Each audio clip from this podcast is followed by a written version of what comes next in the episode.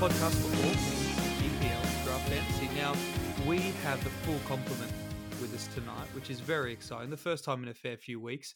Um, so that means we, of course, have Mick, Gilby, and Dave is back. Now, Dave, uh, since you've had your stint uh, on the sideline after a, a, a, red card in the technical area, how did your um, caretaker manager uh, go at, at, looking after your team for the last three weeks? Are you are you happy with the results? Uh, reasonably, especially for the last game week. I managed to, yeah, pick up a good haul of points and actually made some ground on the field, which was uh, quite nice given the fact I pretty much haven't touched my team in three weeks. So yeah, can't complain. So does that mean you're going to relinquish your position as um, manager and just let the caretaker take over for the rest? I mean, that would be the logical next step. Yeah, just resign, retire from management. Yeah, just let it roll. maybe just maybe just sit in the stands with an, with an earpiece or something. You know, chirp chirp in every once in a while. Yeah, was it um isn't that what Ralph Rangnick was apparently doing for his first game in the stands? There was rumours that Allegedly. he was uh, in the ear of Carrick, but yeah, I don't know how much truth there is to that. Oh, very good. Well, hey, it, it's all panned out for you, so well done. And we will get to game weeks shortly. And as you mentioned, there's game weeks are coming sort of thick and fast at the moment. So there's sort of been two since we we last uh, sat on the podcast together. So we'll have to get through all of that and more. But first, we we obviously need to talk about our moments of the week. Um, so look, let's start with the person who's probably watched the most games out of all of us. Um, Dave, moment of the week. What do you got for us? Next. no, all I, I mean, my no, it's okay, week, Dave. It's all right. It's all right. It's all right. My moment of the week was uh, looking at my team and seeing that Tony isn't playing and wondering why. So I'm sure I'll get updated on that over the course of the next hour or so. He has COVID. Yeah, great. Oh, and just literally five minutes before we jumped on air tonight, I found out uh, Heung-min Son has COVID as well. So there you go. That's my oh, no. moment of the week. Everyone's got Rona. Oh, there you go. I would have thought it'd have to be your new hero, Emmanuel Dennis. Um, he's been really, really good for the Watford boys lately. Even though you haven't had the best results as a team, uh, Dennis has been very, very good. Has been a very, very difficult set of fixtures, and things are looking a lot easier on that front running into Christmas. So yeah, let's hope his form continues and can make the most of it. Ranieri's at the wheel. Hey, hell yeah! Who would have thought? Hey, lock Look him in long term. Just book Andrea Bocelli for like gig at Vicarage Road in about June. I'll admit, every once in a while, I will YouTube that and watch it because it is it is lovely. I don't I don't know what you think, Dave. It's pretty amazing what he did there at Leicester that that particular day. So I watch it from time well, to time. It's I mean, lovely. Going on Watford's previous record, probably book him in for Ranieri's farewell concert in February or so.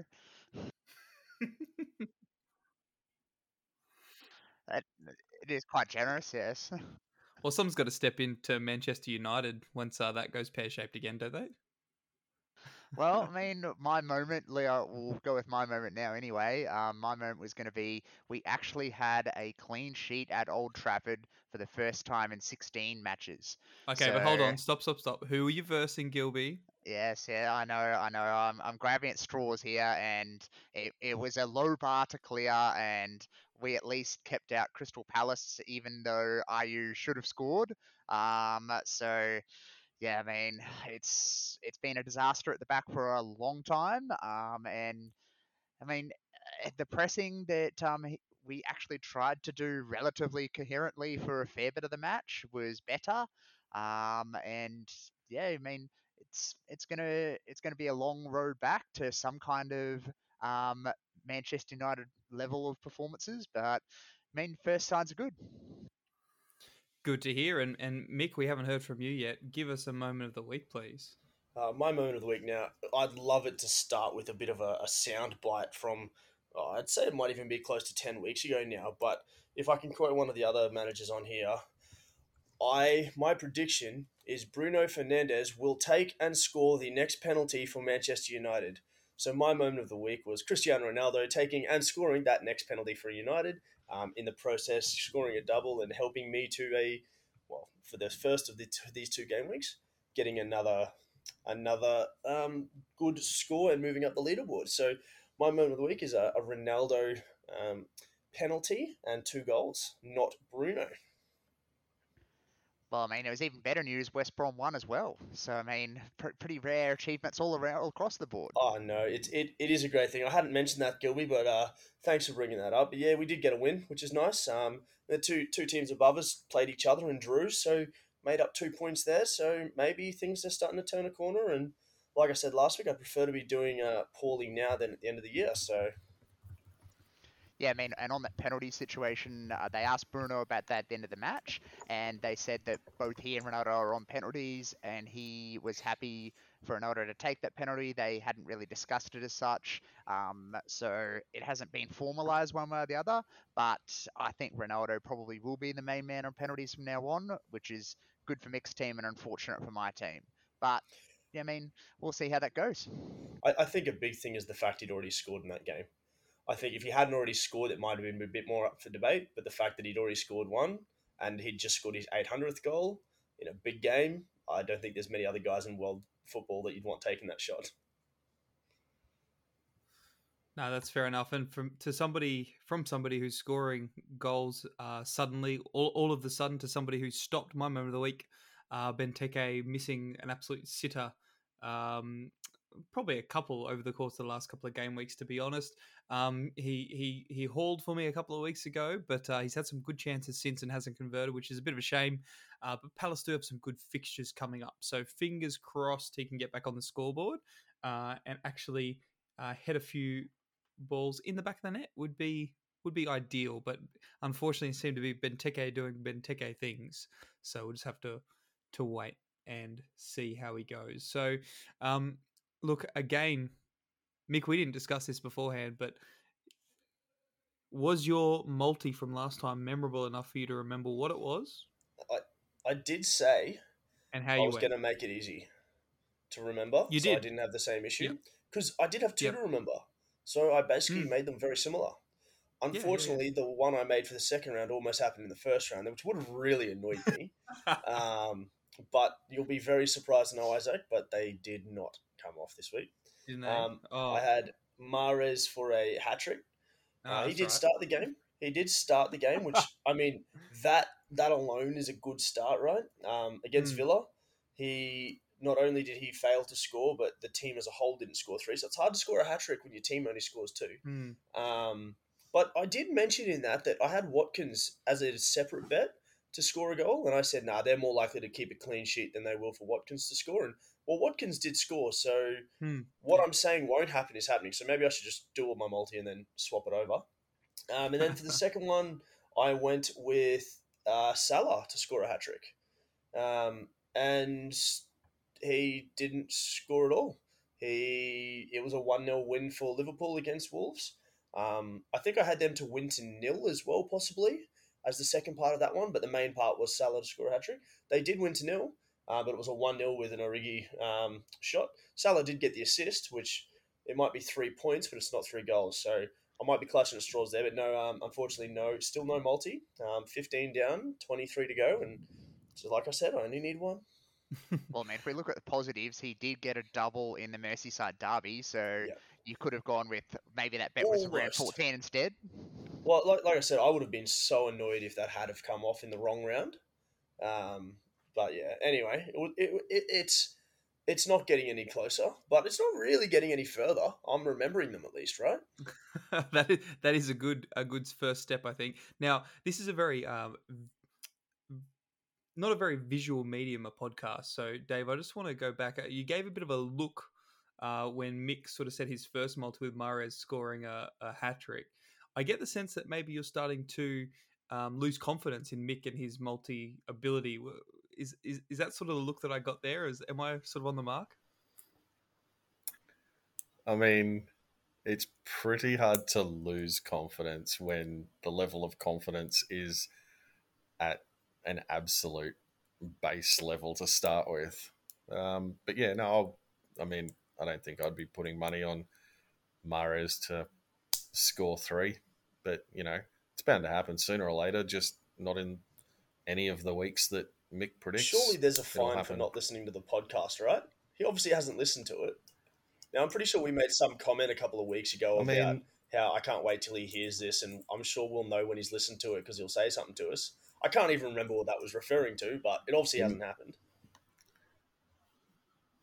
in my defense, I was going to listen to it about or catch up on podcasts. I don't know about a week ago or so. At which point, I I mentioned to Isaac that I probably need them to be uploaded in the first place before I can listen a to them. call. So I, I, I was going to win the multi, and I asked Mahrez to score three, but he just didn't do it. So, like you blame Isaac, I'm going to blame Mahrez, not my tipping. yeah, I mean, maybe Mahrez didn't get the uh, memo on when the uh, Mm. uh, podcast was updated either. So maybe just didn't No, know that's that he was that's a fair call. Um, I did I did sneakily put uh, three on in the same day, just on uh, on the on the on Friday night, I think. So, you know, we'll, we'll get there. We'll get there. Um, I suppose this leads us beautifully into looking at the last two game weeks with the waiver wire. So, Gilby, we know you've put this all together for us. Last two weeks has probably been a fair bit of action. So, probably a lot less action from Dave's end, but um, at least now he'll get up to date with maybe who he can't pick up because they're in somebody else's squad. Yeah, okay, so because we've got two rounds to get through, we'll go fairly fast. Um, so round 14, Ben dropped Zanka for Loughton. Uh, given Zanka hadn't really was uh, unreliable to playing, I gave that one a uh, upgrade. Dan was next, dropping Anderson from Palace for Harry Maguire. So always a questionable one when you're going for Harry Maguire, but uh, the Man United fixtures look pretty good, so that could turn out to be pretty good. I think I'm pretty Anderson had an injury at the time yeah, too. Anderson had an injury as well, so that's a pretty easy Yep. win straight away. That's right. Um, this is an interesting one. Um, I'm not sure about, like what uh, Jeff has been doing, but he has struck it lucky again. Um, we talked on the previous podcast about how he must have had his crystal ball out when he picked up Marcos Alonso before Chilwell got injured, and um, about a week ago he managed to drop Duffy for Tavares. So Duffy is now um, got an um, unknown knee injury, which no one knew about until just before this game week for round 15. So I don't know. He's been pretty good there, uh, picking up the defenders for the future. Um, Nate was next, dropping Firmino for Maupay. So an interesting one with Firmino out as an injury, um, and he'll probably be ne- needed for uh, African Cup of Nations duty. But I don't know, Maupay. It's an interesting one. I wouldn't have done that one, but a 50-50 call for me than that one. Um, I He's was already next. scored though, hasn't he? he scored play? twice though, hasn't he? Yeah, he scored two Right. injury time goals. So, I mean, it's looked pretty good n- and Picking up the now, points. but yeah, we'll see. Um, I was next. I dropped Richie for Cooper. That was mainly just because Richie managed to get himself suspended, and I brought in Cooper. Um, that turned out to be very good for me in one of the rounds, but not so much in the other. Um, Isaac, you dropped Souček for Mahrez. Mhm. So you took the risk there on Mahrez. Um, what were you thinking there? Just looking at the potential upside and hoping it turns out? I thought that Mahrez would score rather than Souček scoring, and uh, that didn't work. So that was a bit unfortunate. Uh, yeah, just looking for a bit of upside. Playing for City, he's got a few starts. Fingers crossed he can get that hat trick that Mick keeps um, banging on about. So if you could stop from uh, refrain from from putting that in your multi, Mick, I'd, I'd appreciate it. Oh no, hundred percent. It's working. You guys aren't doing well when I make your players do well, so I'm going to keep doing it. Uh, All right, so I, I gave you an upgrade there because I thought Souček hasn't looked as dangerous so far this season. Um, like he did attack a lot more last season with the way West Ham have been playing this season. So I gave you an upgrade there. I can see some upside there. Um, Dan was next, dropped Townsend for Doucouré. Uh, just an Everton swap. Not sure on that one because Townsend's far more attacking than Doucouré. So uh, I was a bit 50-50 there. Jeff Doucouré had a has a knack of. trades. Sorry, I was Mick, just yep. say, I was just saying quickly. Doucouré has a knack of picking up points when he's fit. So you never know. I think uh, Doucouré is more nailed on as well. Um, and with Richarlison coming back and Calvert Lewin supposedly maybe not too far away, and Demarai Gray and Townsend maybe not quite as nailed on as Doucouré, and Doucouré has with um, has been playing a little bit higher, especially with Allen in there, who probably sits a little bit deeper. yeah, the other thing, um, you won't be surprised to learn that uh, Calvert Lewin's return's been put back another two weeks. So great news for me again. Um, oh, Jeff had a few. unlucky. Yeah, Jeff had a few backup trades there. Nate was next, dropping Demarai Gray for Jorginho. Um, another one I wasn't sure on because Gray has been very, very good, has been the biggest XG overachiever um, of this season so far, and that form continued in this last couple of rounds. So, interesting one there for me. I, I did not like that move at all. Uh, what do you think, Isaac? Well, uh, I remember talking to him about this when he dropped him. I think he hadn't scored for four or five game weeks, so he was sort of looking at well, okay, Chelsea have some good fixtures. Jorgi- Jorginho's on penalties, so I think that was maybe his thinking there. But yeah, since then he's sort of picked up a few points, so he might be one that's hot property coming up uh, in the waiver wire this week. Yep, yep. So I mean, as always, hindsight's twenty twenty. So um, I can definitely see why he made that move. Um, I had a few backup trades. Um, one of them was tried for Mahrez as well. Uh, then I dropped Canos, the Brentford wingback, because he had a bit of a knock for Dan James from Leeds. Um, just trying to make a move for a player that was going to play, and he was playing up front for Leeds at the time before Bamford came back. Worked at Wolf in round fourteen, not so much in fifteen. Um, Isaac, you had two backup trades then, and Nate tried for Mahrez as well. And then in the free agents, um, I was one person to make a move. I dropped Pontus Jansson from Brentford for Varane, hoping that he would come back a bit earlier. Did not work out for me. And then Mick was next, dropping Luke Shaw for Lamptey. So, what are we thinking there, Mick? Like Lamptey playing out of position and presenting the value, and you weren't prepared to wait on Shaw? Well, I don't. Is he really playing out of position? He's just playing as a wing back, right? Not Yeah, just he's a playing pure right- right back. He's no, he's been playing right wing for um, Brighton lately. Oh well, there you go. I knew that. Um, no, I think I knew he was. He'd returned from injury. He was a in the fantasy game last year. He was a go to for a lot of the season until I think he tore his hamstring off the bone or something like that. So he was one of those guys that had a lot of upside. I'm pretty sure Bayern Munich were rumored to be really in on him and really keen on him at the time. Um, so I knew he has a lot of upside. And Brighton defensively are a pretty solid team. Now I saw a few stats that were saying that with uh, Lamptey in the team, he's they're just quite simply not as good defensively. Um, and there's quite a few stats out there that actually said the same. But I'd been carrying Tierney and Shaw for so long, and it was just a point where I just dropped Chilwell as well, and I knew Wolves had this horrible run of fixtures coming up where I just wasn't willing to have to play Saïss every week, and basically something had to give, um, and I was willing to have that take that risk, I guess, with Lamptey. Um, because he'd just come back, he'd played two or three games off the bench, and I think he'd only started one game up to that point. Um, so I said, well, screw it. I know who I want. And I actually spoke to Isaac. So this was on a, I think last Tuesday night, it might have been, um, right Yep. before the game week when we were going to do the pod. We ended up doing it on the Wednesday instead. So we were talking about it, and Isaac can probably testify to just how much I was torn between Tierney and and I just wasn't sure which way to go.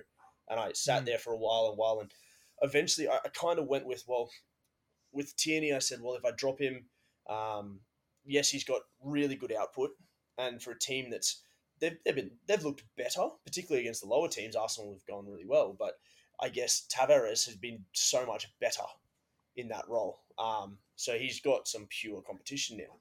Whereas Luke Shaw hasn't been playing.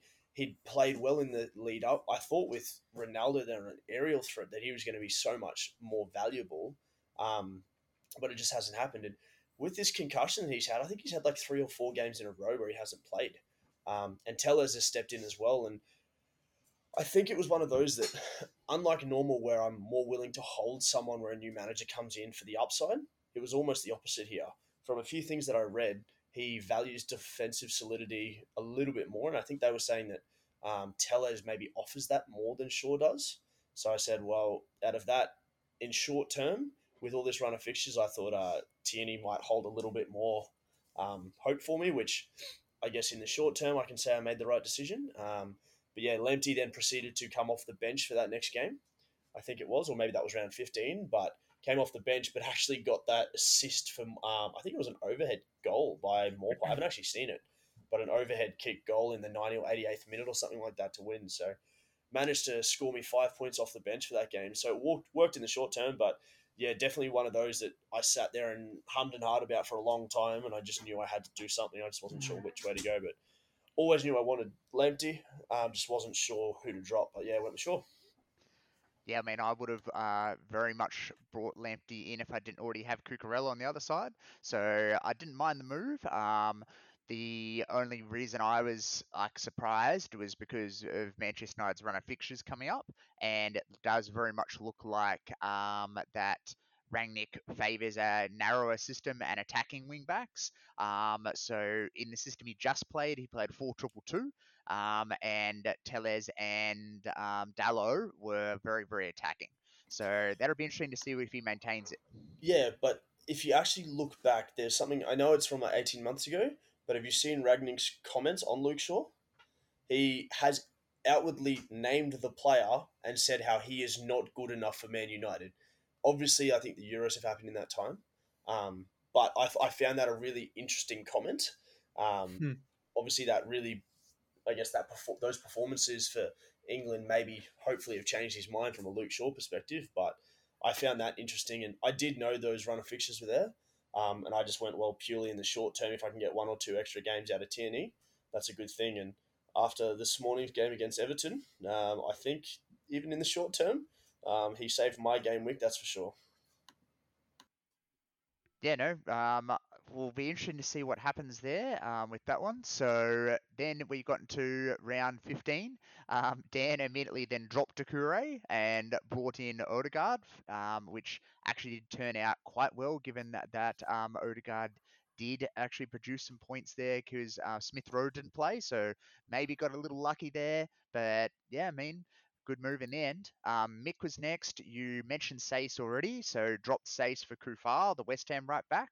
Um, I had him at the start of the season.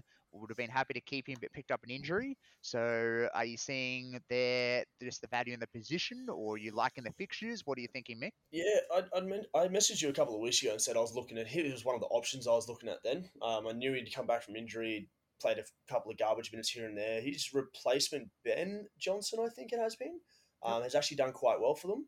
Um, but I think it might have been midweek in that uh, round 14 where Cresswell got injured. Uh, ben Johnson actually got moved to the left, and then Coufal came on. So I thought, well, that's maybe a good sign that they're willing that Coufal's like less versatile, so more likely to start in that role. Um, the other thing is, I think Wolves from memory had a couple of rough games coming up. I could be wrong. Yeah, City, Brighton, Chelsea, Watford, Arsenal, Man United in the next six. Um, that's not including the round 15 that they just had, which was against Liverpool. So add Liverpool to that as well. So I thought, well, yes, he has a goal threat more so, but you've also got Ait-Nouri, Kilman, Coady, all available from Wolves. So if I really want them from a defensive point of view, there's others there. Um, he's only a set piece threat. He's not really a threat any other way. Um, whereas Coufal obviously has all of that upside. West Ham overall have been really good. Yes, they'd been in a bad run before that, but maybe they've turned a corner as well. They've just started. They just had a good win against Chelsea, league leaders. So that was one for a bit of upside. Um, there's obviously a bit of rotation risk with now with Johnson playing well, but if Cresswell stays out of the team, Johnson stays on the left. I think Coufal's a chance to stay right, and yeah, I think yeah, there's a fair bit of upside for him. Yeah, no, I mean, I think the I would have um, been looking to drop Saïss myself, so I was happy with that move as well for you. Um, Jeff was next, dropped Ings for Bamford. Looks like he might have timed it very well there with Bamford coming back to play and score a goal. And he then messaged me not long after it got confirmed that he had Bamford and said he was then proceeding to bait the hook, as he put it, and see if Isaac was prepared to bite. So, Isaac, were you prepared to bite, and will you be prepared to bite? Uh, look, at this stage, no. Um, he pretty much left me a very open-ended offer, which, uh, and I know Jeff will be listening. I don't, I don't particularly like open-ended offers. If you're going to offer something, offer something. Um, like I don't want to have to go back and have a look at my team and look at your team and do that sort of thing. If I, you know, I'll do that if you give me something. But so he sort of came to me and said because he he probably saw as well that uh, I went for Bamford because I, I knew that Bamford was going to be coming back. Um, the other thing I know though is that Leeds have some really, really, really, really hard fixtures in the next four or five game weeks, and I've already got Raphinha, so it's not as I'm not as tempted to double up if I don't have to.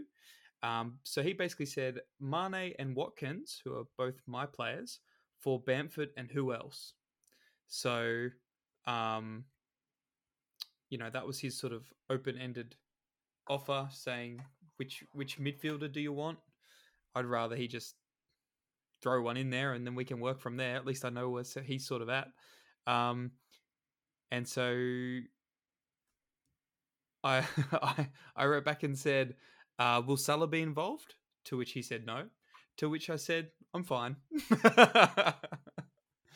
All right. So I mean, we acknowledge Salah probably wouldn't be involved. So if it was Bernardo, would that be enough? Yeah, I thought about that afterwards because, like I said, I didn't really look into it too hard. Um,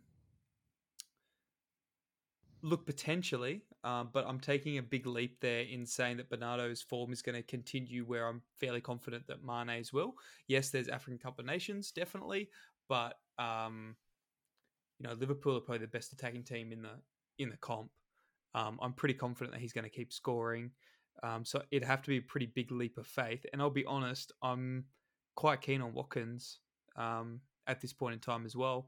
I think that he could potentially outscore Bamford for a little bit.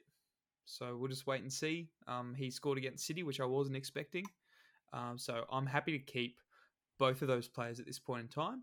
Uh, we could revisit it a bit later, but uh, we'll at, the, at at that point I was sort of thinking, oh no, I'm I'm fine.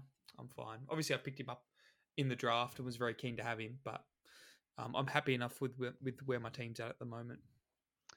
Yep. All right. Um. So next one was another potential trade bait one, but uh, Nate is famously on this podcast said that he is even worse to deal with than um. What was he comparing himself to? Dan Isaac. I can't remember who he was rating himself to and saying that he's terrible to deal with. Um, so he dropped Jorginho, another player we bought in the previous week, for Tielemans that I had for the start of the season. Mm. So again, probably went a week early because he does seem like he'll be a little bit further away, maybe another week or two. Um, but yeah, I mean, Tielemans was great for me for most of the season. So uh, Nate potentially won't offer a trade, but he hasn't really been too keen on any trade so far. So that'd be interesting to see if he is going to offer me something, or because I I don't think I will at the moment. Looking at my midfield, because um, I know Nate will probably want more than I'm prepared to give up. So we'll see what happens on that one. Um, I was next. I dropped Varane for sure. Um, I thought, well, if I've got an injured Manchester United defender, I may as well go with a more attacking one. So I went with that one in the hope that he might come back uh, from his concussion didn't. So hoping to get some good news on that this week. So Isaac, back to Varane next week. well, I, I, did think about it. I'm thinking about it, so we'll see about that one. Um, I just really like the look of Manchester United's fixtures. I like the look of what uh, Rangnick's trying to do, at least defensively. So I would really like to have a Manchester United defender there. Um, you tried for Bamford next, as we already mentioned. Mm. Um, Dan had a backup trade, also tried for Bamford, but then settled for dropping Wang for Adams. Um, bit of a 50 50 there. Both have their potential upsides, both have a little bit of rotation risk, so it was okay. Uh, Mickey had another backup trade, which she just had in case.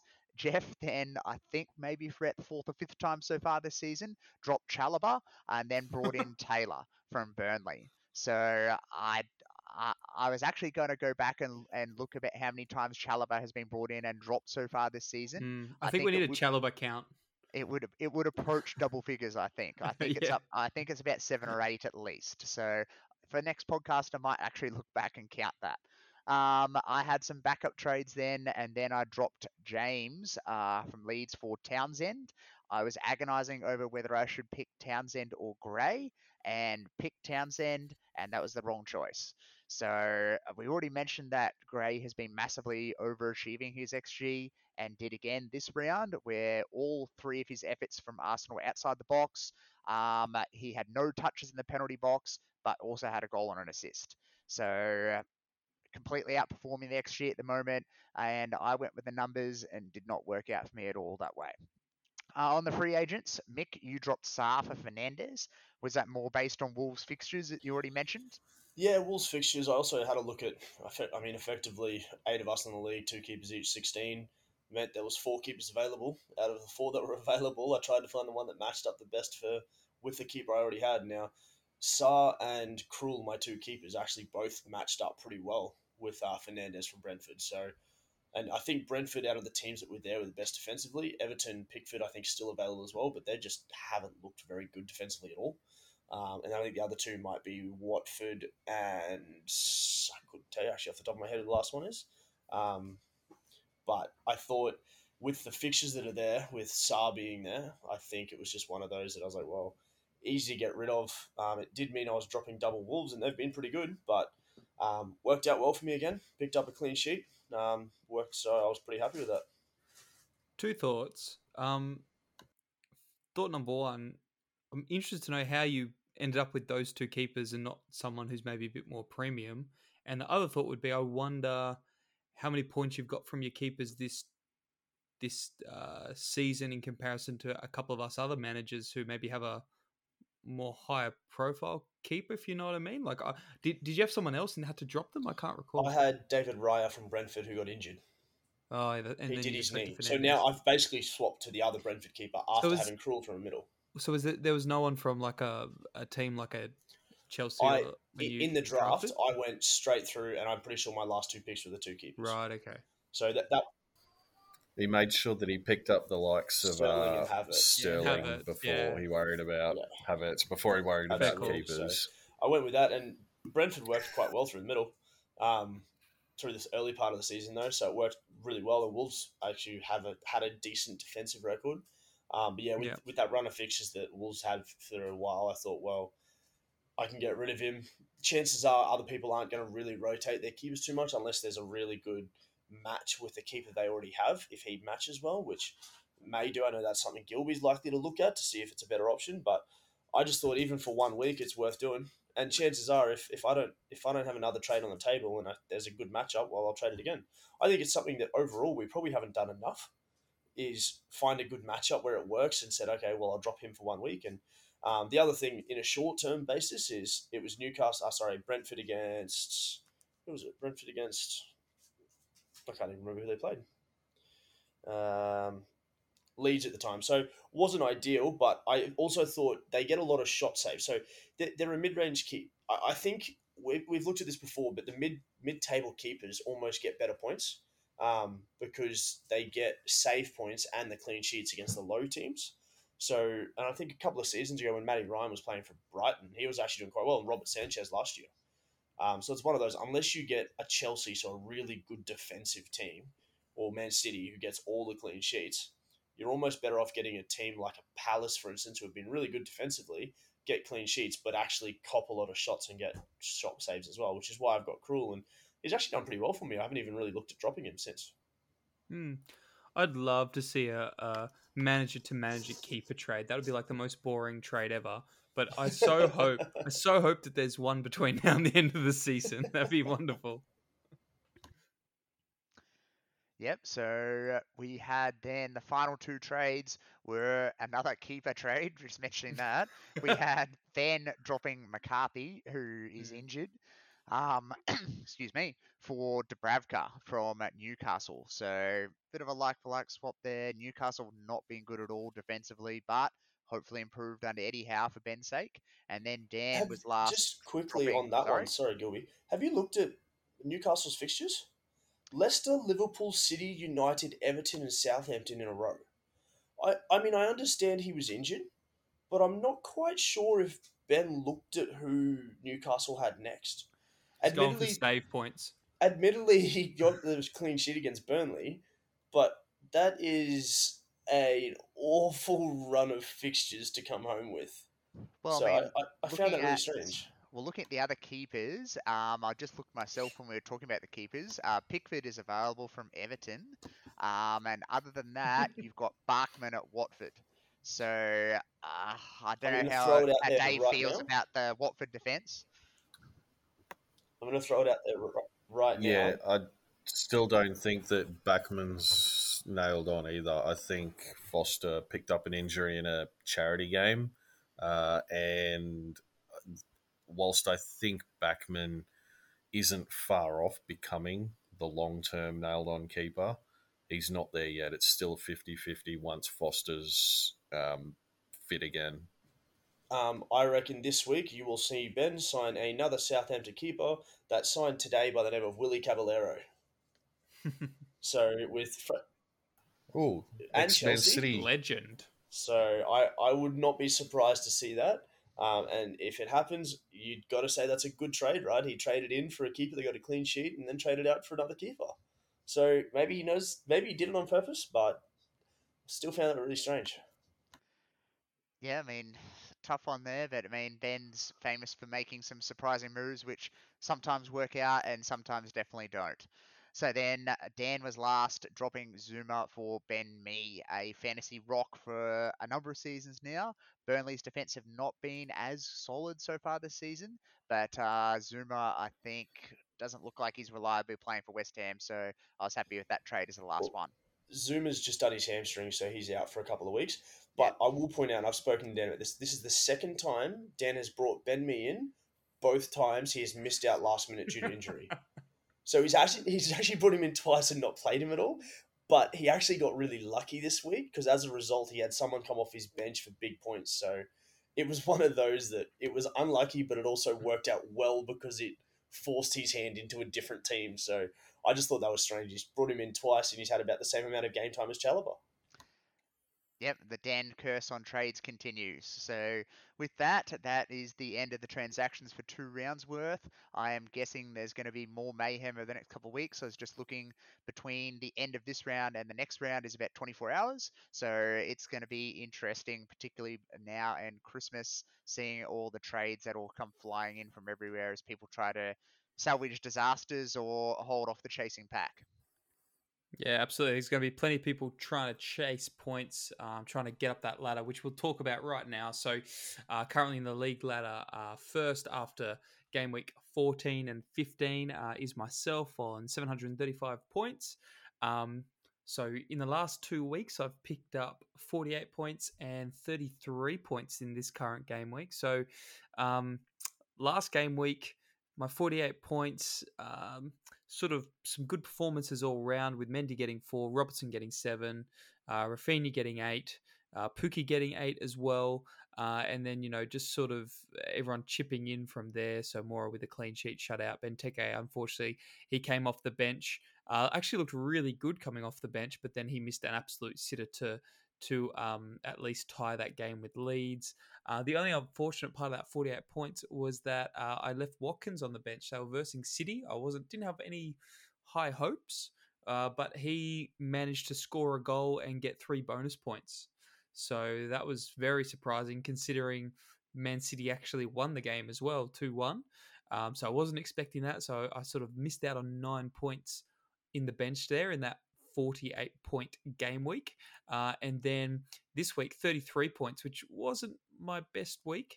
Um, I've had, I think, three game weeks in the 30s um, over the course of this these 15 game weeks. Um, and uh, looking at this game week, the, the really only two highlights for me were Robertson and Raphinha both getting five points. Um, and then everyone else sort of just chipping in with some appearance. Oh, Lucas Moura getting nine points as well, which was good. I'm glad that um, I was able to bring him in.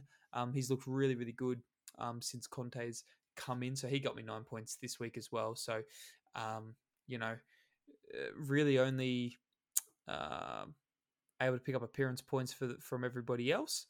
So 33 wasn't the best this week, but it has still kept me in the lead and uh, sort of just edged a little bit further in front of Gilby this game week. Um, so Gilby still in second place. Um, still in second place with a total of uh, 700 points. So um, 35 points behind. So bridge the gap a little bit. Um, this game week, only 30 points. How'd you go in game week 14? You know, really happy with game week 14, other than my strikers continuing to blank. Um, Aubameyang's misses been particularly frustrating the last couple of weeks. Um, but yeah, I mean, Cooper move was really good for me with the 12. Um, I've got a Manchester United triple up in midfield now with Fernandes, Sancho, and Rashford. Two of them gave attacking returns, which is good. Dier shutout, so 58 points in game week 14. So really happy with that one. Closed up the gap a bit, as you mentioned. Game week 15 was not so good. Uh, appearance points across the board, other than a Dier shutout and Antonio finally contributing an attacking return, but it was a lucky assist only. And I was actually looking a bit more at Antonio and looking have a look at his stats. He has actually uh, created more chances in the last nine game weeks than he has taken shots. So for someone that was top of the league for chances, big chances, shots in the box, all those things at the beginning of the season, it has not been a good run at all for him. But West Ham about to have a pretty good run of fixtures, so interesting one there. I know a lot of people in the real game are comparing Bowen and Antonio. Uh, Bowen's now the joint fifth highest mid, and he's actually level with Antonio on points, and he scored twice as many points as Antonio over the last 12 game weeks. So bit of an interesting one whether you're tossing up Antonio or Bowen there. But yeah, mixed one for me. Um, I'm happy to keep the Manchester United triple up for now um, because I think their fixtures can be really good. Happy with those three, but as we lead into that mid-season draft, I'm probably going to have to sacrifice one of them, and I'm just going to be tossing up which one it'll be. No, fair enough. And I'm still surprised with Azpilicueta a little bit, really not still getting much of a look in at the moment yeah, extremely frustrating. Uh, the only positive being that Chelsea's defence have been a little less than watertight the last mm. few weeks, so that's probably been the only positive there. But yeah, I was tearing my hair out for a few weeks there, thinking of all those shutout points I could have had, and looking at how many points he got me in that start of the season run when he started for about six weeks in a row and was averaging about eight or nine points. So yeah, frustrating one there. Um, and even this week when I saw that Chalobah got injured, I thought, okay, great, he'll come in. Uh, but he picked Christensen instead for that spot. So yeah, not sure what will happen given that he conceded three to West Ham. Maybe that makes it a bit more likely. Um, but yeah, I mean, interesting one there. Tuchel uh, seems to be pretty keen on the rotation. Yeah, and, and uh, I suppose we need to maybe look at third place now. Um, about 30 points or so behind you, Gilby, is Nathan. Now, he has been pretty consistent over the last two game weeks 44 points in game week 14, 43 points um, in game, work, game week 15. Sorry. Um, he was able to pick up some points from uh, Maupay, who we mentioned before, who he, he picked up um, dropping Firmino. Uh, he got eight points in game week 14. Richarlison picked up five points. Smith Rowe picked up seven points. Reguilon picked up uh, 12 points. Um, De Bruyne still hasn't been playing for him, so that's his. Um, that's his his key player, his first round draft pick, still getting zero points, but he's still able to get you know mid forties, which um, you know shows how good his squad is going at the moment. That's without Cancelo necessarily doing too well at this point uh, in time either. So that's pretty good for him. Yeah, I actually had a look. Um, I was having a look at some of the stats, and I haven't got them with me, unfortunately. They're on a different laptop. But basically, the stat that I found was if you take out the first two weeks of the season, I'm pretty sure before last game week, Nathan was within 15 points of you at the top, Isaac. Mm-hmm. Yeah, so take out those first two weeks where he just he didn't start that well, and this is without him having a single game week over 60 points. Hmm. A lot of consistency. So his there. consistency has been impressive. Hmm. So I think it's something that we, we all know at some point or other, we're going to have a week each where we get 70, 80 points. Yep. Gilby's had two of them right at the start. Dan's had one a couple of weeks ago. It takes one or two players in your team to get a double or a clean sheet and an assist or three bonus points, and it adds up really quickly. And I think it's a matter of time when KDB starts playing um, and I'm sure Nathan's got a few other guys. Richarlison could easily as well, um, where they can get a double quite easily and get 15 points. So mm. I don't think it's out of possibilities for him to have a round where he scores 70 points. And I, he's right in the reckoning. I have no doubt in five, 10 weeks' time, he's still going to be within 50 points because he's been that consistent. I know Gilby wants to jump in, but um, I just want to say you mentioned uh, Richarlison, my old mate Ricky from Rio, uh, I yeah. you know have been busy. What, what team did he game, used to play for? Sorry, that, Dave. Um, this. Oh, okay. Uh, some team in yeah, Brazil, yeah. ages ago. um, he could have had a hat trick this morning if he wasn't born offside. In, in fairness, I've seen a picture, a still picture of one of them, and it doesn't look offside.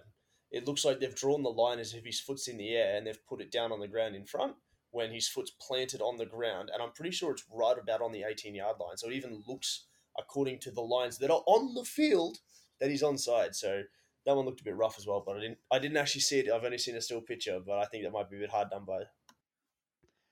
Yeah, the only cool um, moment I saw there with Reguilon is um, he went off on 22 minutes with an injury, um, but it was a pretty minor one, and he's confirmed after the match, and he posted on his own Twitter, um, "Don't sell me an FPL. I'm coming back soon." So he's, he's well aware of well aware of his value in FPL at the moment. So yeah, I mean Spurs look really good as well. So um, Davies, Sanchez, Moura, and Son were all double-digit returns. So um, that's an interesting one there. Kane went blank again despite having five shots. So don't know whether this might be Nate's time maybe to move for some more Spurs assets possibly. But um, yeah, I just thought it was a really cool moment from Reguilon. There you go. I love it. He's probably going to triple captain himself this week as well. No doubt he plays the game. Um, and uh, we were talking about it before, but you know, you look at his team. You've got people like Reguilon, Cancelo, Smith Rowe, Gallagher, Maupay, Richarlison, Jimenez, all capable of picking up double digits. So you, I think you've got something there, Mick. It, it's a, it is probability suggests that it, it won't be too long before he is able to pick up a pretty big haul. So uh, yeah, we'll we'll wait and see what that one looks like. Uh, and then in game week 15 for Nath, 43 points. Um, in that particular one, we've got Matip with a shutout for six, Richarlison with nine, Maupay with nine, Barnes with eight. Uh, that's where the bulk of his points came from. So you know he's he's doing really well, really consistent, um, shuffling up and maintaining his spot uh, up the leaderboard, and he's been able to maintain a, a nine point gap over Jeff in fourth place. So if we have a look at Jeff really quickly, again, been really consistent, um, forty three points in game week fourteen. Um, all of his backs blanked uh, and only got one point. Uh, but again, his midfield um, has come home strong. Uh, 15 points for Salah, 5 points for Havertz, 5 points for Sterling, and 10 points for Bernardo. Um, he's really been able to maximize his midfield and get some really, really good points. And I was thinking as well, um, with Salah doing so well, I'm sure that if we were playing the same sort of system we were last year, where we got double points for captain, uh, Jeff would be well and truly in front, or at least very, very close, with Salah having done so well. So, uh, you know, obviously with that change, we, we don't have that luxury to double double point a captain, but uh, Jeff would be doing beautifully. So, uh, if I look really quickly before maybe I make a comment on his team overall, game week 15, 47 points. Again, midfield absolutely uh, comes to his rescue, um, as well as Alisson and Van Dijk getting shutouts. Um, so picking up some clean sheet points. Salah on six, Sterling on seven, Bernardo on 15. Um, I could have had a piece of that 15 if I did some trading with Bamford also scoring, but hey, that's how it goes. Um, but I, I, suppose I just wanted to to make mention, um, Mick, of, of Sterling. And uh, last two game weeks, two goals um, coming in with some really, really nice points. Um, I said last week that I really loved your pickup of Gundogan, but uh, Sterling has been doing the business. Yep, and I would have maintained. I probably would have held him for longer if this was the other game with. Sorry, by the other game I mean our old one with twenty two players. I wouldn't have got rid of him. I still think he has more upside than Mahrez, which I'm amazed then when I look at the free wa- the waivers and I see everyone that went for Mahrez, and I guess all the like all the everything I copped for having Sterling. Now I realize he's not a number one pick. I get that. That's there's no arguments there, but I still think he was worthy of a place in the team. In saying that, do I think I got value for him? Yeah. Okay, in the short term, but long term, it's going to be hard to say. I think Sterling will start enough games. He'll get enough points to be worthy of a fourth, fifth, sixth, maybe round draft pick, um, depending on where you're drafting from. Um, Gundogan maybe slightly higher than that, but Gundogan's obviously inflated because KDB's out. Um, Sterling's only doing that well because Grealish and Foden suddenly seem on the outer. Grealish, after being the most played player, I think for the first eleven game weeks or something, has barely played. Yeah, Yeah, he's barely played since. minute. So not sure what the go is there, whether something's changed with um, Pep and him, or but Foden's not had a go, and then Jesus was also injured for this round, I think it was. So um, I think it was a bit fortunate that I think Sterling got that start in the last one, but I still think he's got a lot of upside. Um, he will score goals. But yeah, so be it. Luckily for Jeff, he's the one that's getting the returns on him. One thing I will say though, Mick, is it it's easier to justify doing a free agent trade for someone like Mahrez with a player who's not doing so well and bringing Oh, absolutely. in instead than you know doing a trade when you've got a player doing quite well for Sterling who just wasn't playing. And so you, you Yeah. you'd understand that. Yeah. Yeah, oh, absolutely. I, I mean, I can understand where you're coming from, and I, I get that he's not a first round draft pick, but I still think that there's a lot of value to him. And if he's sitting on the waiver, I'd be very surprised, barring injury or a massive return Mm. Yeah. from injury and return to form for every other City forward. So Did Yeah. we pre pressure you into it, do you think?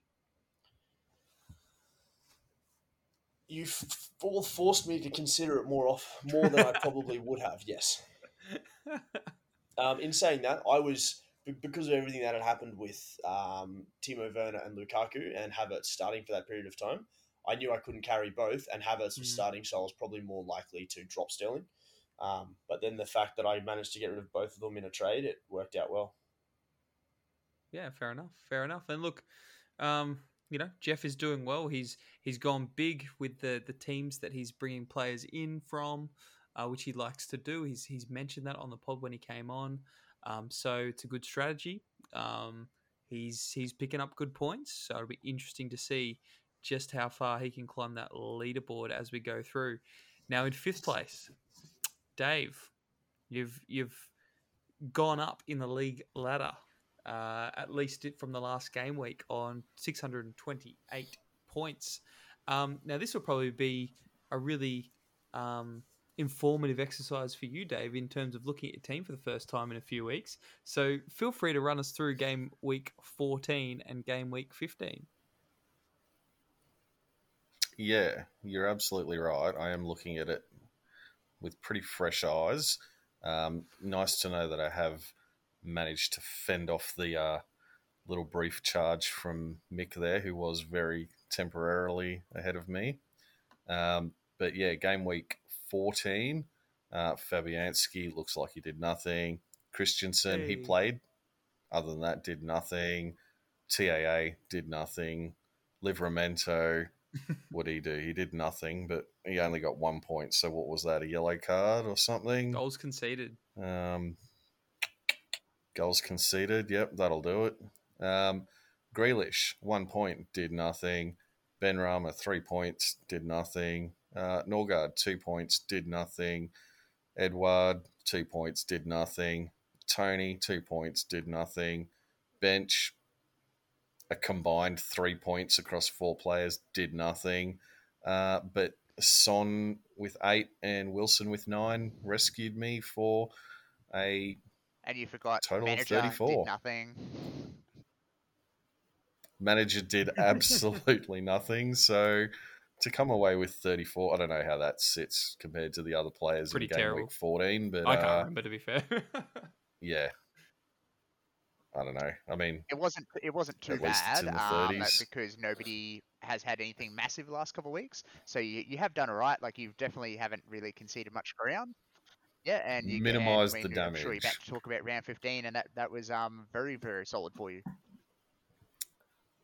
yeah. And again, manager does nothing, uh, but came out with 47, which I think was the equal second highest. So can't complain. Um, I'm just Well, bringing up my thing now, and my uh, we'll find something to computer complain has about. Yeah, I'm just reloading my screen because my scores didn't come up. Um, Fabianski two, Christensen a grand total of zero.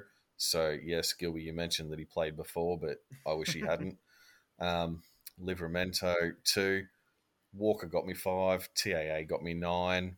Um, again, Wilson and Son saved the day. So 13 from Son, 9 from Wilson, and again, a grand total of 3 from my four players on the bench, uh, of which Martinez scored all three. So definitely work to do. I've got a couple of uh, Doritos of death on Toney and Bailey, so I need to sort out what's going on there. Uh, Grealish did get me three points, but as Mick mentioned, he has seemed a bit out of favour. Uh, and I need to think about what I'm doing with Stones because I did originally just bring him in uh, as a short termer. Um, so yeah, I've got a lot of work to do in the next. Uh, Uh, just just quickly. Dave. Um, I'm really curious, and I think some others might be as well. Is it really nice to see a forward come back from injury and get some points after carrying them for such a long period of time? I mean, Wilson wasn't. I mean, out that- compared to for that Calvin long. Lewin, maybe not, but it must be good to actually hold him oh, for a while and get Oh, the the points. Oh, wow. I mean, I, I see what you're doing here, and I'm all for just kicking Gilby while he's down. Like I'm a big fan. I mean, I, I just I, I would argue that you're I'm making a great down, point, so 'cause- I'm going to try and kick whatever I can. What is he scored four three, since coming back in week eight, Wilson only missed four game weeks. Wilson only missed yeah four games like, and yeah, as Isaac said, four goals Pretty since then, and two I mean, the trot, and Newcastle can't win a game, it going. so it's it's it's obviously not helping, but it's good for you. No, but yeah, I mean, as long as he's scoring and they're losing, then Mm. everyone wins, right? Absolutely. So yeah, no.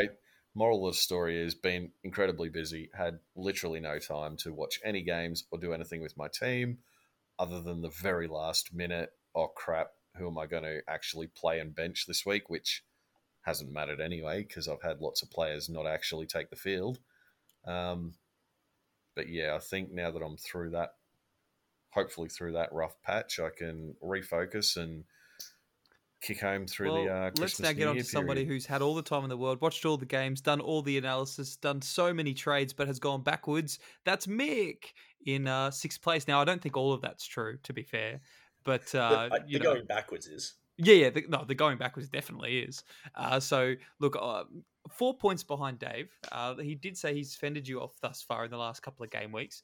So, um, this week maybe wasn't so great, but uh, last week, oh, last game week was a was a beauty. Well, we'll start with that week because yeah, it worked pretty well.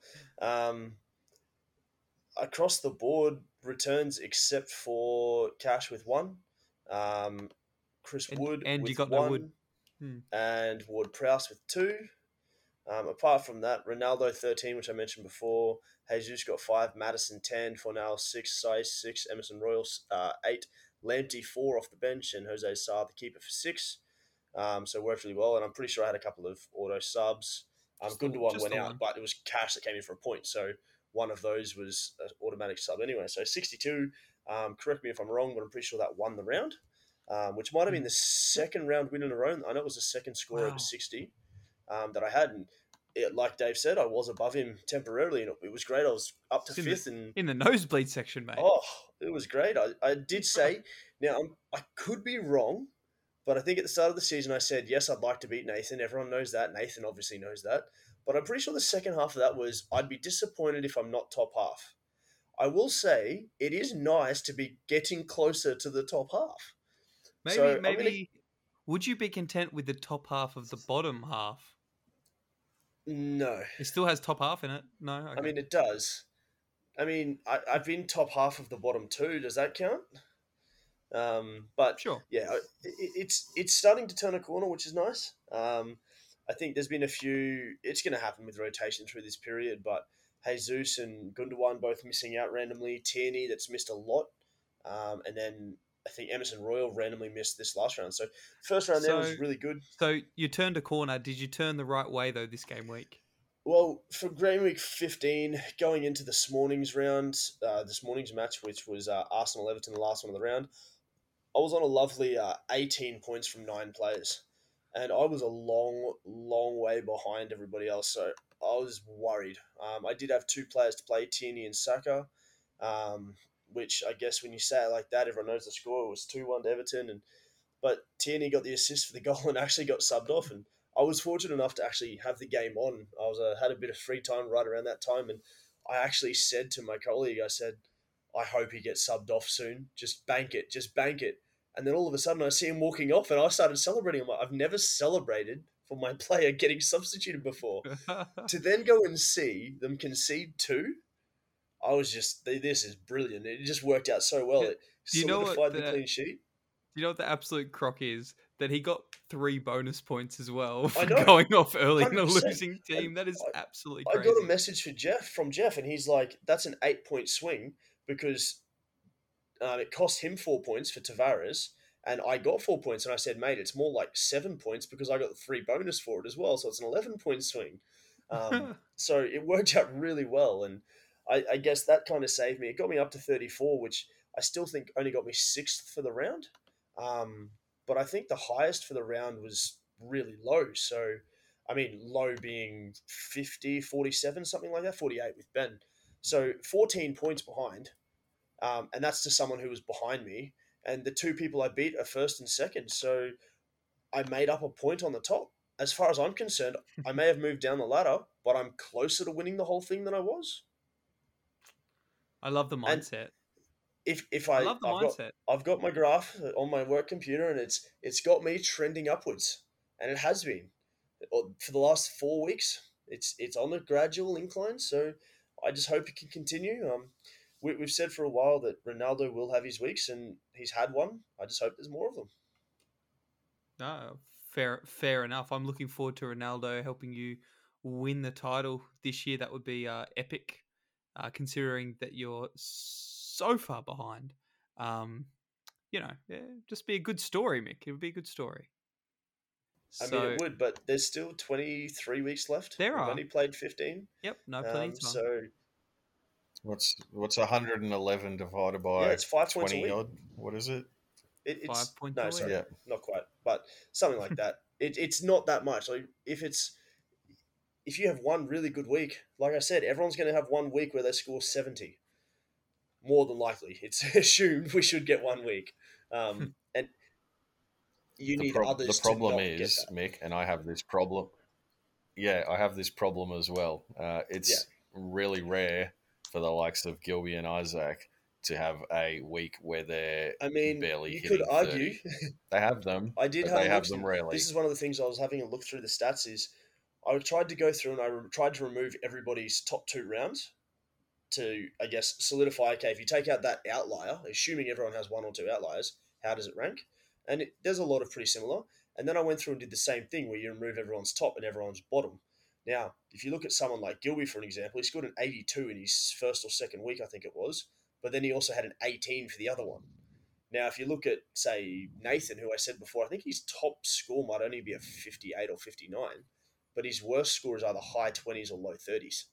So he's losing 80 points on that. Gilby's losing 100, but with an 82 point there, it's a really big score. So it's one of those things that consistency pays off. Everyone's going to have that really big one. It's who can, who on a bad week still gets 30. And I'd like to think that I've just had a really bad week where I'm pretty sure almost all of my players, bar Tierney, got appearance uh, points. Sorry, there was Gundogan as well. Everyone else only got appearance points, and I still managed to get 34. So pretty happy with that, and particularly because it was a very low scoring week overall. Well, let's talk about seventh and eighth now. So we've got uh, in seventh Dan. Uh, he's had two game weeks, uh, maybe where he would uh, hope for some more points. Um, he's got 37 in this particular game week 15 and, and only 32 in game week 14. And having a look at his squad here, uh, only really Lloris and Semedo who were able to pick up some good points, seven and nine apiece.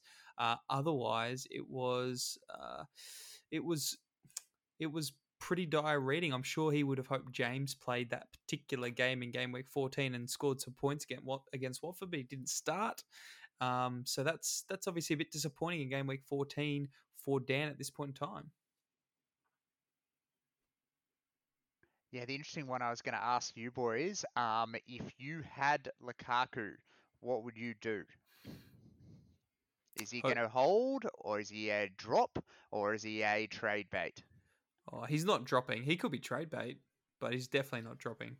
100%, I'd be waiting until a mini run of good fixtures where he performs works, and then I would be shipping him off to someone who has an underperforming player um, or an injured player that's potentially going to return.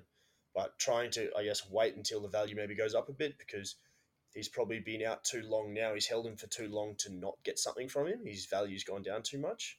Um, but yeah, at this stage, he's going to hold on to him. But as soon as he gets a couple of goals under his belt again, I'd be looking looking around and seeing what's out there for him. Hmm. The unfortunate thing um, for, pardon me, Dan, this particular game week as well is that he had Odegaard uh, on the bench for seven, which uh, uh, didn't work out too well for him. As it was, he had um, Bowen on the bench who came in for me. Bowen got 11 points. Um, Mbeumo got five points, and Maguire got seven. Lloris got six, and then everyone else sort of got ones and twos. So that's where his 37 points came from this week. Um, he is, you know, down towards the bottom, a few points ahead of Ben, who is in eighth place, who we'll talk about now. Um, ben had a pretty good week this week, 48 points. Um, but last week, again, 45 points. So he's been pretty good. He's been making up ground, um, trying to get out of, out of last place there. And his points in game week 14 came from Henderson with 13, Mount with 12. So he got some pretty big points there. There wasn't really much to write home about anywhere else. Um, Lowton with five points as well, which isn't too bad.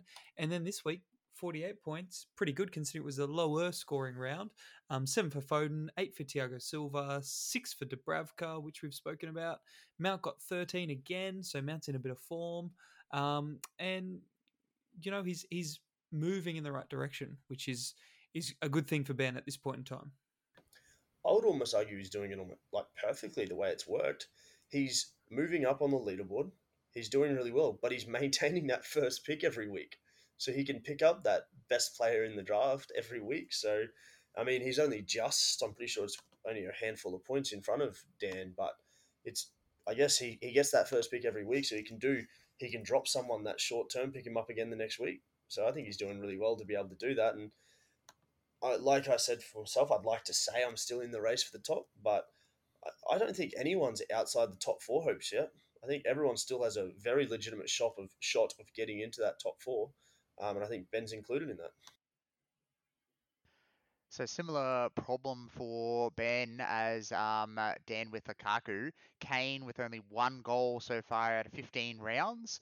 Is he a hold for the rest of the season for you boys, or what do you? What's the value on Kane at the moment? I'm I messaged Ben two weeks ago. I probably speak to him the most out of you guys, seeing as well I'm related to him.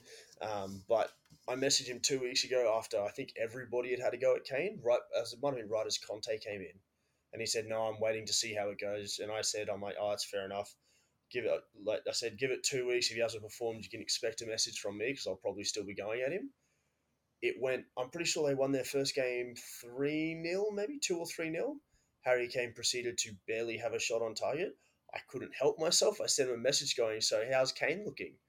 And he just goes, "I hate it, but I can't not. I can't not have him. I can't get rid of him." Um, and then he proceeded to do nothing again over this weekend. Um, I am yet to send him a message, but if this comes out before I send one, I, you can pretty be be pretty confident I'm going to send him one.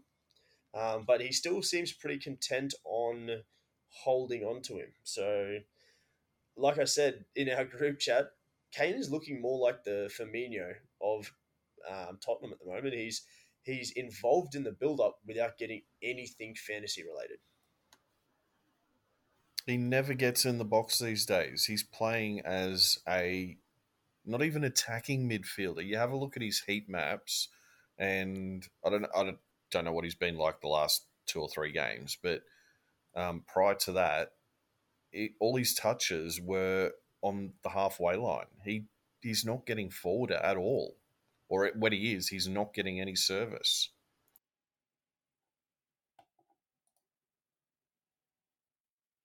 that I think we're just stunned at the level of analysis that has gone into that comment, Dave. I don't think any of us were actually expecting that. Uh, is that too harsh to say? It wasn't really analysis. That's just the oh. vibe, the marble. Are you just ranting? The, you know, I'm not ranting. I don't have Kane. I don't give a fuck what he does. He's not in my team this year. He can do stuff all for all I care. I've just had a look at the heat map for your player, Dave, for Son Heung-min versus Kane, and they're pretty similar, really. Um, the only difference is, yeah, I'll say Son, Son is attacking Son's not a striker. Outside, whereas Harry Kane's red zones are kind of in between. You'd probably say the center circle to the 18. So yeah, right. He does appear to be getting to the box less, but yeah, on pure numbers, Say that again, but louder. you get into the box less. Um, but but I will say it's I meant the bit about how I was right. About you were right. Oh, yeah. Well, Ah, we don't need right. to say that. get into the box Yeah. less. Yes. we'll Um, keep repeating that. So, but yeah, I mean, like if you're comparing Spurs assets, I mean, Son with six goals and two assists versus one goal and one assist, you know you're going. with um, what was I say? In terms of that Kane though, it Son and they Kane are getting touches in the same position. But if you're touching it around the half line and carrying the ball forward, who would you prefer to have the ball at your feet, Son or Kane? Son every day of the week from halfway. Son, That's not even a question. yeah, because Son can actually Son can actually score from outside the box. Doesn't need tap ins or penalties. So, but an interesting one I wanted to put put forward to you is if so, like we did for Lukaku, but what's Kane's value now? So, for instance, we, we know he's on the table. He was on the table. He may be less on the table now, but there's lots of offers thrown out there. Where does Kane rank in terms of forward assets? He, we've all said he was a top five pick at the start of the season. I think we've all been a little bit lucky that we haven't ended up with him in a way, um, because we'd be struggling as a result, um, or somewhat struggling as a result. So, who who are the top? Who are the premium strikers in the league right now? Well, I mean, the way the league's going at the moment, no, there's not many strikers who are in form across the board. Like uh, the top striker in points is, I think it's still Vardy. I'm just going to have a look myself now. Um, but I think Antonio was still the top striker a couple weeks ago, which says more about the rest of the strikers rather than how he's Mm. going. But yeah, Vardy is the top. Uh, Dennis is in second, and Antonio's third. So I mean, the striking it has not been a good year for forwards at all, really um, when you've got the top striker on 77, and then when you look at uh, Salah on 152, and then you've got Alexander Arnold Cancelo 99 and 84. Um, I picked a bad season to go heavy on strikers by the looks of it, but I mean, with how bad I consider my luck to have been these last few weeks with some of those strikers and the injuries I've had to be second, um, I'm going to take that as a positive.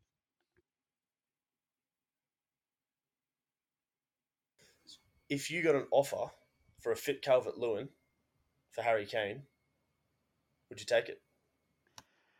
Well, at the moment, the latest return date for Calvert Lewin is Boxing Day, so it's going to be a while before I have to consider that because it'll probably get delayed again to January. So Imagine Ben wraps up a Christmas present, puts under the tree, and on Christmas Day he says, "I'll give you Kane for Calvert Lewin." You saying yes or no? Um, I'm saying no, um, but I would say yes. I would trade Aubameyang for Kane. Um, Okay. Even though Aubameyang scored a lot more points, I definitely would rank Kane ahead of Aubameyang. I mean, when a club Um, captain can't get on the bench, sorry, can't get a game, but not only that, but Eddie Nketiah, who has asked for a transfer away, gets game time off the bench in front of the club captain. Something's not going on there for Aubameyang, so I don't blame you for having a Orba a bit lower than Kane. Yeah, no, well, but uh, you know how much I love stats. I was just actually looking at Kane and Son. Uh, for Son, his expected goals is 4.06. Kane is 3.51. So Kane is two and a half less than his delta, whereas Son is two more. Um, same deal with assists. Uh, Kane's assists are actually expected to be higher than Son's. So, I mean, in pure numbers, I, I've looked at the same th those similar stats as well. I love looking at expected goals because I think it gives you a true representation based on that, what positions they're getting in. Which way do you look at it? Because I've had this same conversation with myself so many times, and I never know which way to look at it. Do you prioritize someone who's in form, who's scoring bad or hard chances, or do you go for someone who's obviously in bad form, like Kane, who's getting in good positions and assuming it will change? Which, which way do you guys look at it? I mean, I've kind of gone both ways. With the Gunda one, I would definitely say that I went for someone who hadn't performed to what he should have. But I'm interested to see whether you guys look at it the same way or whether you go the opposite. If you go like a Jamie Vardy, for instance, is someone who always seems to outperform his expected goals. But how, how often can it stay that way? I'm a fan of the maths. Um, like you are generally try and do that, but it's always hard because you've got to balance it from what position you're drafting from. So as in, like if you're the last pick, you've got to try and maybe take players a week earlier than you may have otherwise. So that's always an interesting one. But when I look back at it, I've been these last few weeks I've been trying to just go with what I feel more rather than just pure numbers. Because when I look back over the start of the season, the two moves I wanted to make but didn't because it didn't make sense in maths was I wanted to trade you for Ronaldo um, earlier and give up a few more assets for that. And I wanted to bring in Chilwell really early in the season as well. And I didn't. And it was sitting there waiting for me. And I was about to click the button and look back at the numbers and found a reason not to. So when I look back at a couple of moves I've made, um, I my instinct said to do it and I didn't, or my instinct said to not do it and I did. So I, I'm maybe starting to go a little bit more towards picking on feel a little bit more. So we'll see how we go. I am excited to eventually look back at the end of the season and see all those trades. And we really need to go through it and write them all down to see what they would have been come the end of the season. But I must say, right now, looking at that forward line for forward line swap, I am very glad I didn't do it. um, in saying that, I think my, I've got Jesus now, and I gave up Watkins, even though Watkins probably alone, both of those two have probably done better than it The- would have. So the hilarious so thing would have so been good. the hilarious thing would have been if you did that trade, you would have traded out Calvert Lewin by now, and Gilby would have him back. So yeah, you know, hundred percent. oh, very nice. Look, th- lots of things to consider there. Lot, lots going on, and as as um, I don't know if you guys have been looking at our group chat uh, on Facebook, but it's been blowing up. Uh, recently with some chat between Jeff and myself and Dave's come in. Off the hook. so we might just run through that because we did mention to the boys we were uh, doing the podcast currently. Uh, and Jeff, who's on holidays at the moment, obviously has a lot of free time on his hands uh, and is offering myself try, trying to go Bamford for Mane. So he wants Mane from me. He's willing to put Bamford into the trade. He wants to get it over the line. Um, so he sort of he sort of said, "We need some collateral here." I said, "Well, what's the collateral? Offer something up. I want to. I want to actually hear a proper trade, um, so that I can, you know, form an opinion." Um, Nath chimed in saying, "Well, maybe it needs to include Dave's mum." Don't know how Dave feels about that, but he did like that post, so I'm thinking that potentially is on the table. Um, and lose out one listener. well, I know. Well, who knows? Potentially. Uh, so then Jeff said, well, he's got Hudson Odoi. So he said Hudson Odoi for him, and I pitch in Pukki or Watkins. Um, and I said, well, it's not worth considering if you're not offering Dave's mum, which again, uh, Dave liked. I'm not sure what that says, Dave, but you're obviously keen to get that trade across the line. Loved. Loved. Wow. Interesting. Um, there was a bit of talk about Tinder there. We won't go into that. Uh, that's that's for a different podcast. Uh, but then he said, basically, Jeff said, basically, I'm offering you the Ford that delivered you the title last year. He said, I'm a Liverpool man. It's an equal downgrade. uh, It's a it's an upgrade downgrade situation. Um, and I said, it no, it's not. I said, not even close. If you're not off, if you're not offering Bernardo, it's really not worth it.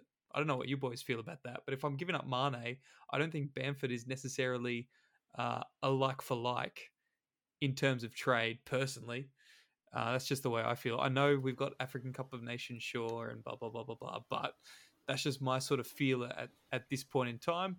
Um, The the longer you can drag it out to the start of that African Cup of Nations, the better it looks. If you can do it one week beforehand, by all means, go and do it because you never know he could come back with an injury and not not do it. So I think definitely for now, not. But yeah, like like we said, that the forward crop just isn't as premium as it has been. So No. if you've got a premium one, you hold on to them. Which would I call Bamford a premium? No. Um, but Mane, he is a top eight pick, so I would definitely be holding on. Mm. What if it was a direct swap, Isaac? What if it was Mane for Bernardo? See, that would I'd have to think about that. It's it's tough because I'd get those extra points from Bernardo when Mane's out. Does Bernardo Bernardo continue to start? with well, rotation when everyone's think back about fit. there because I had a look at Bernardo because I figured this might come up. Um, Pep in a press conference two weeks ago called Bernardo undroppable, and he's just hauled 15 points. The only issue with that on the other side, there's 37 midfielders that have more goal attempts than Bernardo Silva, and his conversion rate at the moment is 38.9%. And generally, if you look at statistics over the last few years, uh, we consider an elite conversion rate. If you're a great finisher, you're converting at 20%. So at the moment, he's converting around about double the rate that you consider an elite finisher.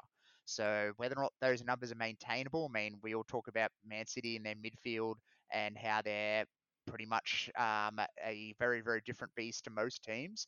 But I can see really good arguments for both there. If it was Bernardo or Mane for me, it's a really tough one for me. Um, because if you the unknown factor there is will the Premier League be able to talk the African nations into a 20 round 21 to 23 drop, or will it be more like round 19 to 23? So if it's three rounds, bit different to five rounds. Yeah, Mm, yeah. No, that's that's definitely something I need to consider. Um, yeah, I think if we're talking Bernardo, like I guess it depends where Jeff holds Bernardo in comparison to Mane as well, who he thinks is higher at this point in time. Obviously, he's had the benefit of having Bernardo over the last few weeks, who's done really well for him. So he's probably maybe placing a higher price on Bernardo at this point in time. Maybe I don't know, without talking I'm to him pretty directly about it. certain. I'm pretty certain, knowing Jeff as a Liverpool fan, I'm pretty certain he would do that trade of Mane Bernardo. Mm. See, I'd I'd probably, yeah, be interesting. I'll have to have a think about it. But basically, I don't know what you boys think. If it was a tr- if it was a Mane for Bamford, I just don't think that that works out. Especially if he's only offering up Hudson Odoi, which for No. me doesn't make sense. Um, if I'm then giving up someone like uh, Watkins, for example, I would never do that. Like Watkins is again more valuable, definitely. Um, so I, I don't think that that trade that Jeff's putting across is is particularly particularly balanced, if that makes sense. What do you reckon, Dave? Am I am I onto something there or not? Uh, yeah, I'm not. If I'm you, I'm not taking Bamford for Mane any day of any of the weeks. Yeah, obviously Jeff's having far too much fun this holiday. Uh, that's what that's what it sounds like. Trying to yeah, I, I do have a bit of a question. I think I already know the answer, and I definitely know what the answer is in, Mm. if I was in the situation. Not just specific to this trade, but trades in general that anyone may be considering or have had proposed. How is the potential January transfer window playing into your thoughts, if at all? Because we're now only, what, three weeks away from it opening, I believe. I don't know the exact dates, but has that been a consideration at Yeah, all? well, it's why I was a lot more prepared to drop Sarr and Tielemans as soon as they got injured, and it's why I've also kept Calvert Lewin, knowing that I'd be able to keep him through it because his points total is so low, he won't be in it. At the moment, the latest model we're looking at was that everyone will drop two defenders, two mids, and one striker. Um, and of those five, one of them had to be in the top five. So we'll see how that goes but over the next few weeks as to what model we go with. But yeah, I mean, it's definitely part of my thinking. Sorry, I have been misunderstood. I did not mean the mid-season draft amongst us. I meant the actual transfer window for Premier League players to buy and sell players. Well, for my team, I was yeah, really sorry about that. considering, um, you know, uh, I guess I, I don't really, I haven't really heard any big rumors of people coming in. D- does anyone else have the same feeling? Yeah, so when I said I've got it worked out in my own mind, um, not that I'm planning any trades and haven't got anything really on the table, but if I was, it would not play into my thinking at all unless there was something really, you know, likely to happen. Like someone had put in a trade request and already had an offer from another club because just um, historically, the January window is a lot of hot air and not Mm. much usually comes of And- it. So, I mean, but yeah, I just wanted to see if you guys were for Gilby the and same as myself, like or not. realistically, because we only get the second last and last pick as well in the waiver. Like for me, I've got Buckley's of picking up quality that way. That's that's really my thought on it. So yeah, I, I guess I'm not really considering it anyhow. from my side of things, no, not at all. Um, the- I guess in terms of how I've changed things, the only thing it may have come into um, my consideration would be what team do I think is most likely to spend money? As a result, which Newcastle. team? Yeah, and as as a result, which team Sorry. is most likely, if I had assets from that team, um, are likely to change in value, and that would be Newcastle, which aren't a team I currently on my radar in any way. Um, in saying that, I think a guy like St. Maximin and Callum Wilson could potentially improve, increase in value. Um, but I guess they're the type of guys that are already in teams anyway. So I wouldn't expect massive changes. Um, in saying that, I could see a team like Newcastle going for your your Aaron Ramsey style players um, to come in that are quality and would improve their midfield if they stay fit. Um, and as a result, their forwards could be better. But I don't, I don't know. Like you said, January is not really a time where you get. You, you, it's always overinflated. You always pay way more than what you get. Um, I don't think they're necessarily going to get much better than Callum Wilson and St. Maximin. So I'd be, I'd be impressed if they did. They're going to make a shit hot championship side next uh, season, though, aren't That's they? That's why I hope we get out this year. Just on Newcastle, um, I did have a quick look at Sportsbet. This is the Australian version of obviously at the moment, but the top candidates to make the Newcastle move before the third of February: Jesse Lingard at $1.80, uh, James Tarkowski two twenty, Aaron Ramsey from mixed side of the fence three dollars seventy five, along with the Adama Traoré in the same price. And then we've got Nat Phillips, Nathan Ake, and the only other names that kind of interest me on there be Ousmane Dembélé and Coutinho at seven dollars, Sterling at thirteen dollars, good old Gareth Bale at seventeen, along with Vardy at seventeen as well, um, and Griezmann at thirty six, Kane at thirty six, Mbappe at thirty six, Haaland at fifty one, Salah at sixty seven. So there's some interesting ones there, but of any of those, Lingard, yeah, I could definitely see that happening. Lingard, yeah. I mean, he did great when he was at West Ham. He's obviously got quality, and he's obviously just I don't know out of favour, and I don't know. They're not playing around him, but yeah, if you put him into that Newcastle side in place of someone absolutely trash like Jonjo Shelvey, um, yeah, he could could be worth worth bringing him in and Sure- should make a Surely he'd be all right in a like four two two two system as the second sort of midfielder in that. It'd be sort of- interesting to see what Rangnick does, um, uh, because that ship may well have sailed with Lingard. It may well be too late because he only got six months left in his contract anyway. So Manchester United are either going to lose him for free at the end of the year, or they're going to take maybe five million for him, which means that I can see that happening because Newcastle are going to have to balance either trying to spend enough money to get out of it or not spend so much money that they've got a five million team playing in the championship. So it's going to be an interesting balancing act. Like, do they go all out to try and avoid the drop and then have to eat a big one if they're in the championship, or what do they do? Do they try and balance that or not? they also need some number of homegrown players too. I'm pretty sure. So I guess having a first team player would have to have some level of need, wouldn't it? Shaking your head, Dave. I think the I I don't know the exact rules, but I thought the homegrown rules were only related to the number of players in the squad.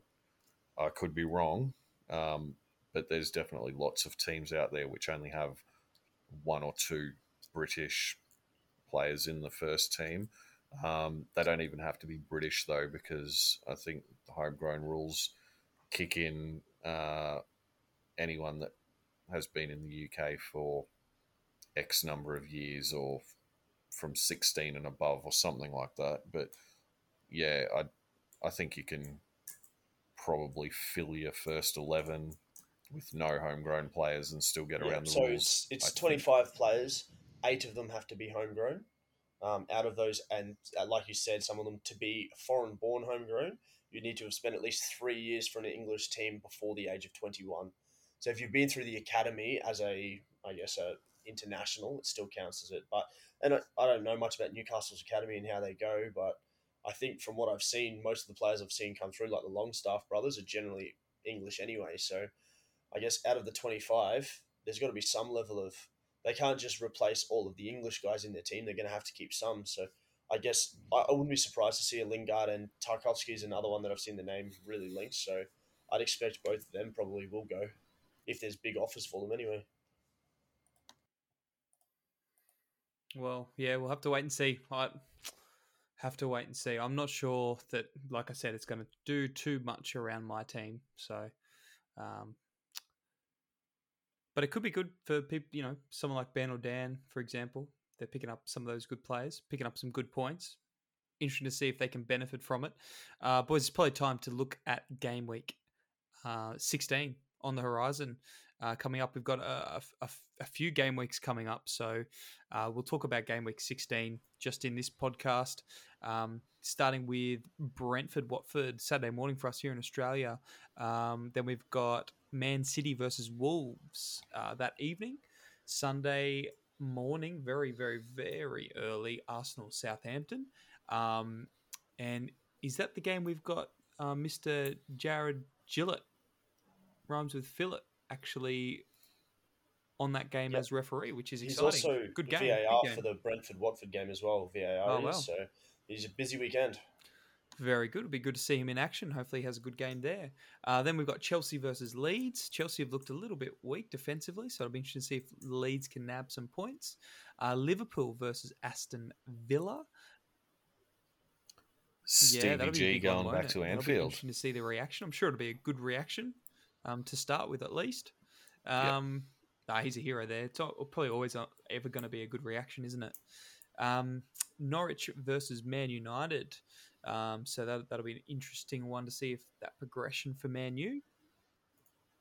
Rele- Yeah, relegation six pointer. Big one. Big one.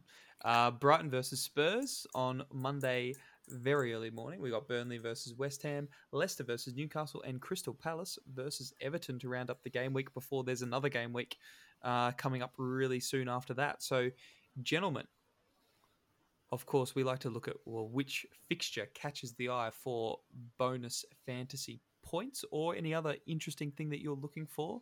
Uh, we might start with you this week, Gilby.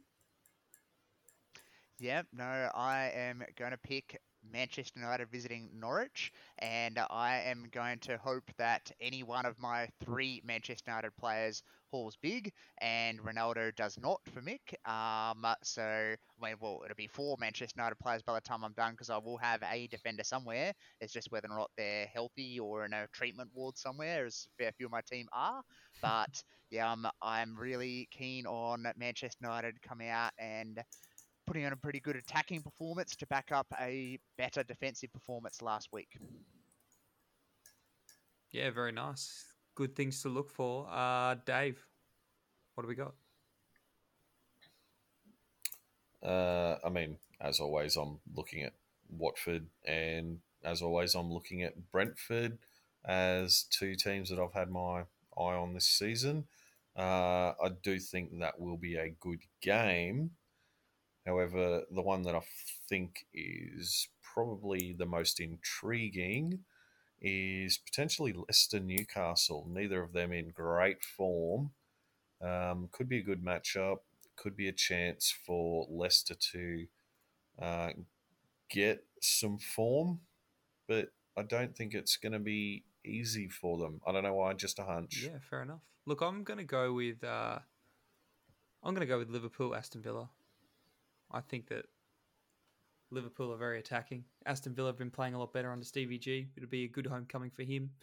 Um, that's the one I'm looking forward to. I think that'll be a, a good game. I think uh, Liverpool are going to win it, but Aston Villa, I think, can nab some goals or at least a goal there potentially and uh, walk away with um, some people getting some fantasy points. So I think that'll be a, a good one to look at. And uh, Mick, it's over to you, my friend. Um, I, I know you've been number crunching. Um, you know, trying to trying to figure out what is the what is the best uh, one and a half leg multi that you can put together. So where have you landed? Well, yeah, I, I spent a bit of time trying to come up with this one. Um, trying to find a way to get it. Now, there was Is that an uh, efficient use of your time? Like, honestly, Well, I mean, it's not helping my fantasy. I can put more time into trying to make good trades if you'd like, but now I, I I'm really disappointed, Dave. I, I really want to make it, but I just feel like you should have. You should have really gone with. There's a fair bit of buzz around this game. It's the bees versus the hornets. How did you not make that joke? aren't they a moose? Oh. Yeah, yeah. It's the bees. Oh, the bees it's versus a the mo- hearts, it's a mate. moose. Anyway, that, that, that is actually yeah. Now, Yeah. just quickly, I think the actual game of the week for me is actually Palace Everton. Um, Everton with the result against Arsenal. Yes, Arsenal have been a bit up and down, but they've really only been down against your cities, Manchester United's, and uh, Liverpool's. Like against every other team in the since the start of the season, they've actually been pretty solid. So I was surprised with Everton having been so bad that they got a result. Um, Palace have kind of been the opposite. They've been a really good team without getting any results. Have been on the end of some awful last minute turnarounds. So interesting to see how that goes. Whether it's a case of is it going to be the same thing? Is Palace going to dominate the play and Everton come out and score a last minute, or is Palace going to actually play to the way they should have been playing? So that that's not necessarily fantasy wise, just just a general level of intrigue for me. Um, but I am going to go back to the first game of the week, uh, get the multi out of the way, so I can focus on fantasy the rest of the weekend. And Dave, you're going to be happy to know. I reckon Watford might actually get a win this weekend. That's what I'm putting it out there. Wow. I'm, I'm not happy wrong, to know that's because why I went with your it. predictions So- are always wrong. it's Wow. and the the main reason I went for it is Ivan Toney's out. That, that's that's pretty much it. I figure Mbeumo and Toney have such a good relationship when they're playing up top together. Um, that's why they've started the season so well. Toney's, I mean, they started the season well when they were both going. Um, and Mbeumo's kind of not continued on to the same extent. As a result, Toney's not done as well. Um, so I've got that here now. I was tempted to go for a draw, but I had a look, and Watford just don't seem to draw many. They either win or lose. There's no in between. So I went, screw it, let's go for the win. Um, I've got Josh King to score the first goal, come back to form. Everything's been going on about Dennis, but I've got a bit of Josh King, and I can see Dave going, oh, that's wrong. And let's face it, it is wrong. Well done. You've predicted the future. Um, and then to get it close to the value, I went with a halftime result. It's going to be a draw. So it's going to be a draw at halftime, but Watford are going to win. Josh King to score the first goal. So three legs and even 37 to 1. So that that's my uh, multi for this week. Thank you so much, Mick. Um, looking forward to knowing if A, you can remember it next week, and B, if it actually turns out for you. That'd be one. I can answer those questions now. No, I cannot Oh, okay. remember it next week, and no, it did not happen. Wow, what confidence! I know, confidence! Confidence with a capital C. The, the sad thing is, is I've got more confidence Sterling will score again for Jeff than I've got for my own multi. oh, Jeff will be very pleased to hear that. That's that's lovely. Alrighty, boys. Look, we've we've done a pretty good job. Now, next week, you know, there's going to be a few things going on. Uh, there'll definitely be one game week done and dusted. Uh, there could well be. Um, there could well be we well, we might be able to get in the break between the, the game week 16 and game week 17 we'll just have to wait and see so gents thank you very much uh, dave happy to have you back uh, looking forward to seeing your team skyrocket now that you're back in the uh, in the in the uh, manager's seat so uh, best of luck to uh, everybody in the next game week Worst of Thanks, luck to you guys. Chat soon. very good thanks everybody and uh, we will see see you next week